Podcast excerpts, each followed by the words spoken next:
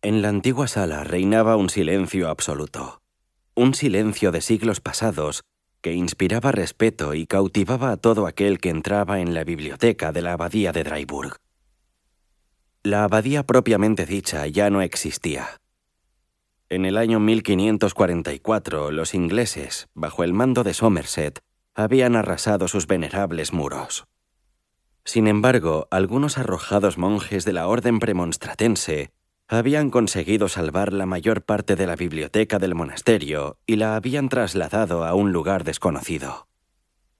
Hacía unos cien años, los libros habían sido descubiertos de nuevo, y el primer duque de Roxburgh, conocido mecenas del arte y la cultura, se había preocupado de que la biblioteca de Dryburg encontrara un nuevo alojamiento en las inmediaciones de Kelso, en un antiguo almacén de grano construido en ladrillo bajo cuyo alto techo se encontraban depositados desde entonces los innumerables infolios, volúmenes y rollos de escritura salvados de la destrucción.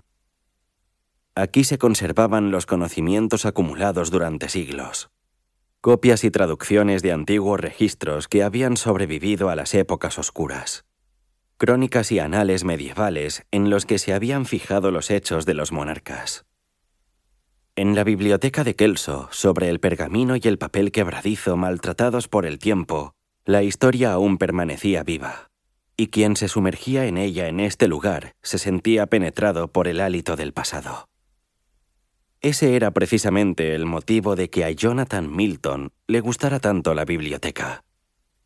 Ya desde muchacho, el pasado había ejercido una atracción particular sobre él y se había interesado mucho más por las historias que su abuelo le contaba sobre la antigua Escocia y los clanes de las Highlands que por las guerras y los déspotas de sus propios días. Jonathan estaba convencido de que los hombres podían aprender de la historia, pero para eso debían tomar conciencia del pasado. Y un lugar como la biblioteca de Dryburg, que estaba impregnada de él, invitaba realmente a hacerlo. Para el joven que cursaba estudios de historia en la Universidad de Edimburgo, poder trabajar en este lugar era como un regalo. Su corazón palpitó con fuerza mientras cogía el grueso infolio del estante, y sin preocuparse por la nube de polvo que se levantó haciéndole toser, apretó el libro, que debía de pesar unos 15 kilos, contra su cuerpo como una preciosa posesión. Luego cogió la palmatoria y bajó por la estrecha escalera de caracol hasta el piso inferior, donde se encontraban las mesas de lectura. Con cuidado depositó el infolio sobre la maciza mesa de roble y se sentó para examinarlo. Jonathan estaba ansioso por conocer qué tesoros de otros tiempos descubriría. Se decía que muchos de los escritos de la biblioteca no habían sido aún revisados y catalogados. Los pocos monjes que el monasterio había destinado para que se encargaran de los fondos no daban abasto, de modo que en los estantes cubiertos de polvo y de gruesas telarañas aún podían descansar algunas perlas ocultas. Solo la idea de descubrir una de estas joyas hacía que el corazón de Jonathan se acelerara. Sin embargo, él no estaba allí para enriquecer las ciencias de la historia con nuevos conocimientos.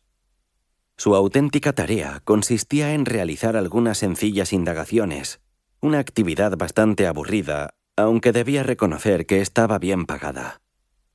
Además, Jonathan tenía el honor de trabajar para Sir Walter Scott, un hombre que constituía un ejemplo luminoso para muchos jóvenes escoceses.